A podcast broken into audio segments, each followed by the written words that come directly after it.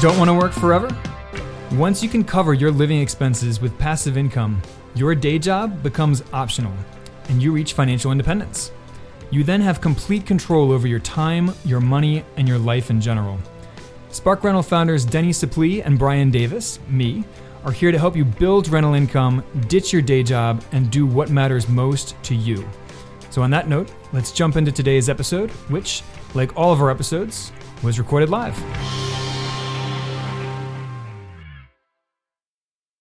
Hey everyone, Brian Davis here from Spark Rental. Super excited to be spending time with you today. And I am pumped to have Stephanie Walter with us today. Stephanie is an author, real estate syndicator, retirement income strategist, and CEO of ERBE Wealth. Stephanie, welcome to the show. Thank you so much for having me. Oh, yeah. Well, I'm, I'm pumped for this conversation. You have a, a rich experience and history as a real estate investor and post real estate investor uh, into all kinds of other like tax strategies and, and retirement strategies and fun stuff. So let's let's start at the beginning and then we'll work our way forward. So how how did you get into real estate investing in the first place? Um, I uh, started in real estate investing like a lot of people did the uh, single family rentals in Colorado is where I live and uh, had zero education other than you know um, just you know what what you see on tv so i just you know invested in um, properties in areas where i thought there would be growth hopefully. And uh, just wanted to buy you know kind of like the BRRRR strategy. I was single at the time so kind of bought turned into a rental then in a few years bought turned into a rental and uh, just happened to do that, you know, at good times. Um, but then I was uh, invited to a boot camp uh, in 2016, and that's when the concept of uh, syndication I learned about that, and that completely blew me away. Um, I became totally focused on that. Uh, I educated myself for two years in in the program, um, and then did my first syndicated deal in 20 2018. Um, from okay. then, from then, I've I've done 12 syndications with my partner, um, and raised about 30 million dollars. That was my kind of my part that I brought to our partnership was the raising money, and and I love doing that. Um, but I I had kind of a health scare at the end of 20. Uh, 2022 actually december i had two different brain surgeries Wow. Um, and it made me kind of refocus myself and really understand uh, that people are not really educated, even wealthy people, but largely middle class to upper class people are not really well educated about finance. And just realize that there is a real need for people to understand you know what their retirement is going to be and having a plan for that that mitigates taxes and and uses strategies that the wealthy use all the time. So for me I, have taken a step back from raising money and i'm just really focusing. I wrote a book um, and really want to educate people. Um, i feel like you know that i'm very purpose driven now uh, and uh, realize you know you might not have all the time left in the world and want to make a you know i want to make an impact with what i'm doing um, and this seems to be it for me. Wow well you just you covered a ton of ground right there. Um, so first of all I'm, I'm i'm so glad that you are still with us and that and that you have your health now. Um, that i can only imagine how terrifying it is going into not one but two brain surgeries. Um, but uh, yeah, it's it's so true that we all like to pretend like we're, we're here forever and that you know time is is no object. Uh, but time is really our most precious resource. I mean it's the one non-renewable resource. You can always go out and make more money right? You can't have add more time to your uh, to your remaining lifespan. So mm-hmm. uh, yeah I, I, I love that you came away with that with a renewed sense of purpose. Uh, tell us a little bit about the, the book that you wrote. I'm, I'm curious to dig more into that. Yeah, I wrote a book. It's called Shattering Money Myths. Um, I just picked out kind of the top 10 myths that I recognize. And honestly, I was in the same boat when I started raising money for wealthy people. I I I believed a lot of the myths that that are currently in this book, and only after working with very wealthy people that were willing to share, and I was able to see what they were doing with their finances, made me reevaluate where I had my money invested. I ended up changing, um, selling a lot of my, selling all of my rentals actually, and investing them in syndications because um, the focus really should be cash flow and and that's a large reason why i have the freedom now to kind of do what i want but yes i, I focus on 10 myths um, that people believe about money that aren't true well, I too uh, am a, a, recovering landlord. I, you know, I've owned dozens of real estate or direct rental property investments over the years, and um, I sold them all within the last few years. Actually, now only invest passively in syndications. So I I want to hear more about these money myths that you wrote about in your book because it's something I've written about myself as a freelance writer for for personal finance and investing uh, blogs and, and websites out there. So, what were some of these money myths that you uncovered as you researched uh, for this book?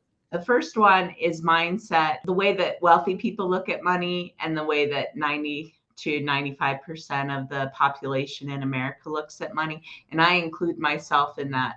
Um, was I viewed money as accumulate accumulation mindset. So the view is that you're most people that have a nine to five job just throw their money in a 401k they have no idea what it's invested in they have no liquidity they have no idea more most importantly of what the tax ramifications are going to be when they go to collect this money when they retire.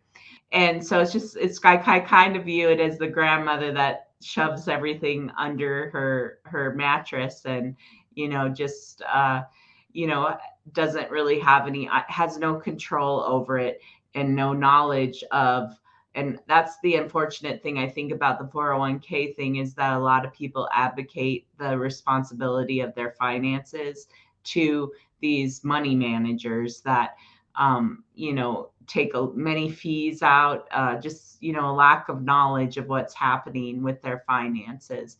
And i compare that contrast that to utilization. A utilization mindset is what a wealthy person has. So they're using their money all the time. They know what their money what their money is invested in. They know what returns they're getting. They know what sort of fees they're paying. Their money eh, they view their money as a like an employee their employee. Their money is working for them at any time. Um, when I changed just that mindset, to you know have more control of my money and to know what it's invested in and be sure what is my money doing for me uh, that that changed things for me very quickly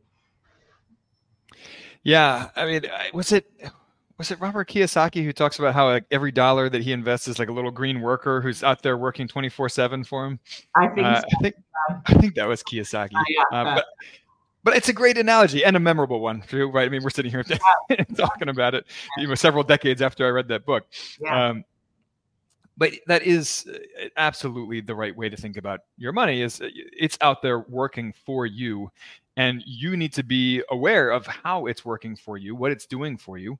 Um, you know, one of the one of the financial metrics that we really encourage people to track every month is their their FI ratio or their FIRE ratio, their financial independence ratio, just being the percentage of their living expenses that they can cover with passive income from investments. Um, just to keep in mind not just their net worth, which they should also be tracking each month as well, uh, you know, so yes, the accumulation, you know, we do want to grow our net worth, of course, um, but also, you know, what what does your cash flow look like? What does your passive income look like? Because that is an important component of this as well. Um, and you know, you mentioned tax implications of these these tax advantaged accounts and non-tax advantaged accounts, right? I mean, taxable accounts. Uh, so let's let's talk for a second about tax tips because I understand this is an area of, of expertise for you and specialization for you is uh, how to invest in much more tax friendly ways uh, and reduce the amount that Uncle Sam is reaching into your pocket and, and pulling all that money out. Uh, so tell us about some of some of your best tax tips, your favorite tax tips. Well, I think the favorite is again sort of a mindset is that you need to look at your taxes in the sense of diversification. We hear tax treatment diversification, we hear asset allocation. Okay, not to mention that most people are not allocated correctly in, in their portfolios, but um, tax treatment allocation. People just figure uh, figure that they have taxes. Taxes are going to be whatever they are. There's nothing they can do about that. Nothing could be further from the truth. Uh, taxes are the you know largest eroder of of wealth that we have, and you need to have a real plan. The secret, I guess it's a I don't know if we consider it a secret, but there is um, a real problem that's lurking for people in their 401ks. When the 401k prob, uh, program was was rolled out to people, it was rolled out in the 80s. Tax rates were at historically high levels at that time. So when people, uh, it was a real incentive for people to defer their taxes until later because now, as many people actually truly don't know, we're in historically low tax um, rates, it, it, historically speaking. Uh, the income tax was rolled out in, I think, 1913. And um, over the whole course of tax history, the average tax rate has been around almost 59%. Okay, so we're at about 39% right now. We have a historically high, uh, you know, budget or the our deficit that we're running is like 33 trillion dollars. So we know we know no one knows but certainly the the mathematics of it is showing that we're in historically low rates. We're going to be going to historically high rates. So this does not make the 401k a wonderful um, you know strategy to be using because you're going to be paying very high tax rates in the future and so I talk to people about addressing these. There, there are actually many ways in which you can address your taxes right now. Put money into a product that it runs. It it is very similar to a Roth uh, program in which you, yeah. Oh, okay. well, most most employers offer Roth 401ks, right? Yes, yes. Um, but there there's also the situation of this when people get closer to retirement and as their uh, as the money is accruing and we have like something which happened in 2008 which is a 40 percent decrease in the market it t- it takes about people seven years to recover from that most people don't realize that. So there, there's a lot of strategies involved in which you want to address the volatility of the stock market the closer you are to retiring, as well as you want to um, uh, figure out a tax-free bucket for your money because most people have all their money in tax deferred bucket um, so it's it's really important, and I work with people to adjust their money so that they have some income coming from a tax-free bucket, so that they don't have to worry about what those future tax rates will be. Yeah, I'm a huge fan of, of Roth retirement accounts. Um, most of of my and my wife's retirement accounts or tax tax uh, advantaged retirement accounts uh, are Roth accounts, and we've actually been converting money over from our traditional accounts to Roth accounts over the last five years or so. Uh, we live overseas, so we we get some tax breaks from that. We get the foreign earned income exclusion. Um, so the first, I don't know what it is now, one hundred twelve thousand dollars, maybe it's a little bit more than that, uh, per year of income is tax free for for federal income taxes, not for all types of taxes, but for for regular federal income taxes, um, the first 112 grand or so is, is tax free for each of us. Um, so that has helped us with converting some of those traditional funds to Roth funds uh, without incurring a massive tax bill yeah. each year. Um, but yeah, I mean, to to your point here, most people are just not super thoughtful about these things, and some of that comes down to knowledge, right? I mean, it's it's hard to be thoughtful about something that you don't have the knowledge about. If you don't know enough about it, then then you know you can't. Sitting right there and thinking about it, it's not going to help. But but if you pay attention to these things, and even even learning just the absolute basics, the fundamentals, like what's the difference between a traditional account and a Roth account. You can learn that in five minutes.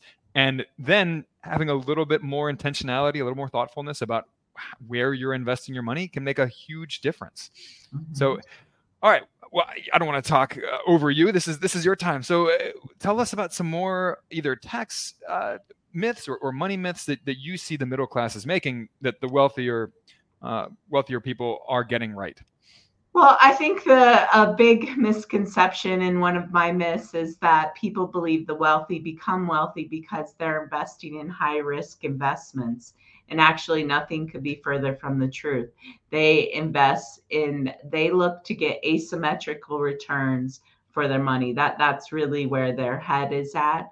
Um, and um, they're they the wealthy investors I've worked with are the most thoughtful um, engaged uh, you know initially doing the due diligence on these deals. What uh, to bring up a syndication you know as a as an option is that th- these these are very easy to to do the due diligence on. It's it's it will they if you're working with someone they they have to upfront or they should anyways tell you what their fees are going to be what the, the um, amounts that you receive either monthly or at the end of the deal are figured after their fees have been um, figured into the deal. Um, this is complete opposite of of people investing in their 401ks if they're not aware of what they're invested in. Um, they're in mutual funds. A lot of people, the average cost of a mutual fund is about 3.12%.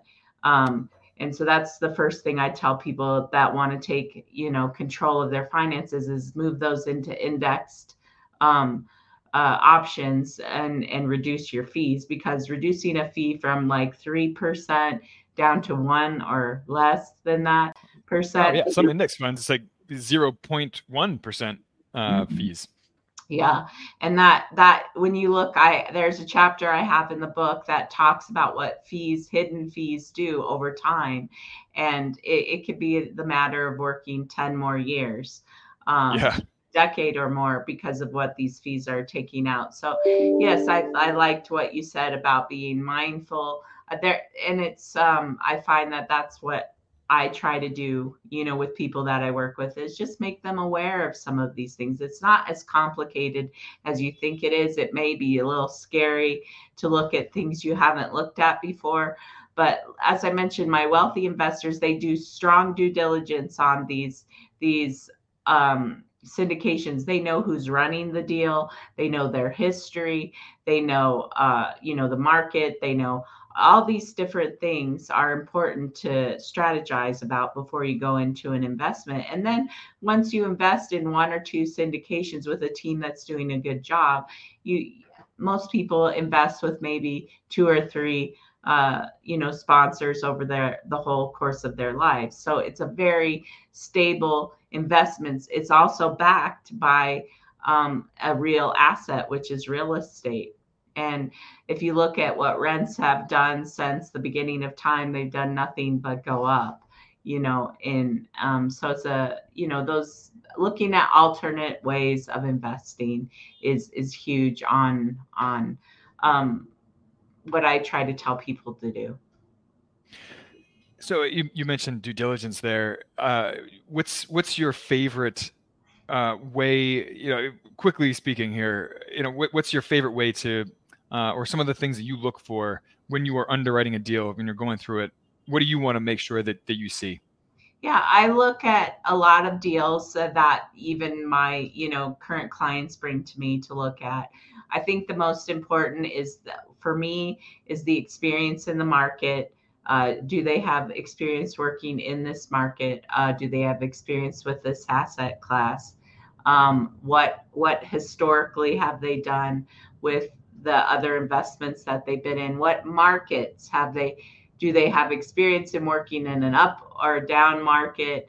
Um, that, that that's probably the number one thing because a lot of people are real focused on returns, but the returns don't mean anything if they if you don't have a management team that knows how to um, you know work the property once they get it because it is it's a business at the end of the day Um, so yeah, th- those are those are big things I look at. I do break down, you know, the financials and and stuff like that. But just for a beginning person, that's a great place to start. Uh, that's great advice. Now, if someone is interested in, in working with you on optimizing their investments, optimizing their their taxes, uh, and and passing along their investments eventually to their to their heirs and their children, uh, how can they connect with you? Uh, you can go on to my website, which is www.erbewealth.com, E R B E wealth.com. And uh, I, on there, you can uh, download my book um, or you can book a call to talk to me. Uh, I encourage a lot of people. There's a lot of education on my website. I think that's really the best place to start with everyone. Perfect. Well, Stephanie, thank you so much for joining us today. Thank really you. appreciated some of these these observations about how the wealthy do manage their money differently than the middle classes. That's an area that I find fascinating. Um, trying to find, you know, how how are the wealthy doing things better than I am, or or how the average person is, uh, and and learning from them rather than just, you know, falling back to that, you know, anger or you know. It, I think that's that is absolutely the wrong way to be looking at the wealthy as jealousy, anger, bitterness. Uh, we need to be learning what what are they doing right, and how can we learn? How can we do that ourselves? So, Stephanie, thank you so much for doing this today. We look forward to having you back soon. Thank you so much for having me. I appreciate it. And listeners out there, if you enjoy these conversations that we have, please rate, review the show. It makes a huge difference to us. Only takes you a few seconds. Uh, and then reach out anytime. Support at sparkrental.com. You can reach me personally, Brian at sparkrental.com, and we will catch you on the flip side. Did you know we offer a free eight video course on how to reach financial independence with real estate? It's super bingeable with each video around 10 minutes long, but packed with information. Visit sparkrental.com slash learn for instant access. And please don't forget to rate and review our podcast on iTunes, Stitcher, or wherever you listen. Thanks for joining us, and we will catch you on the flip side.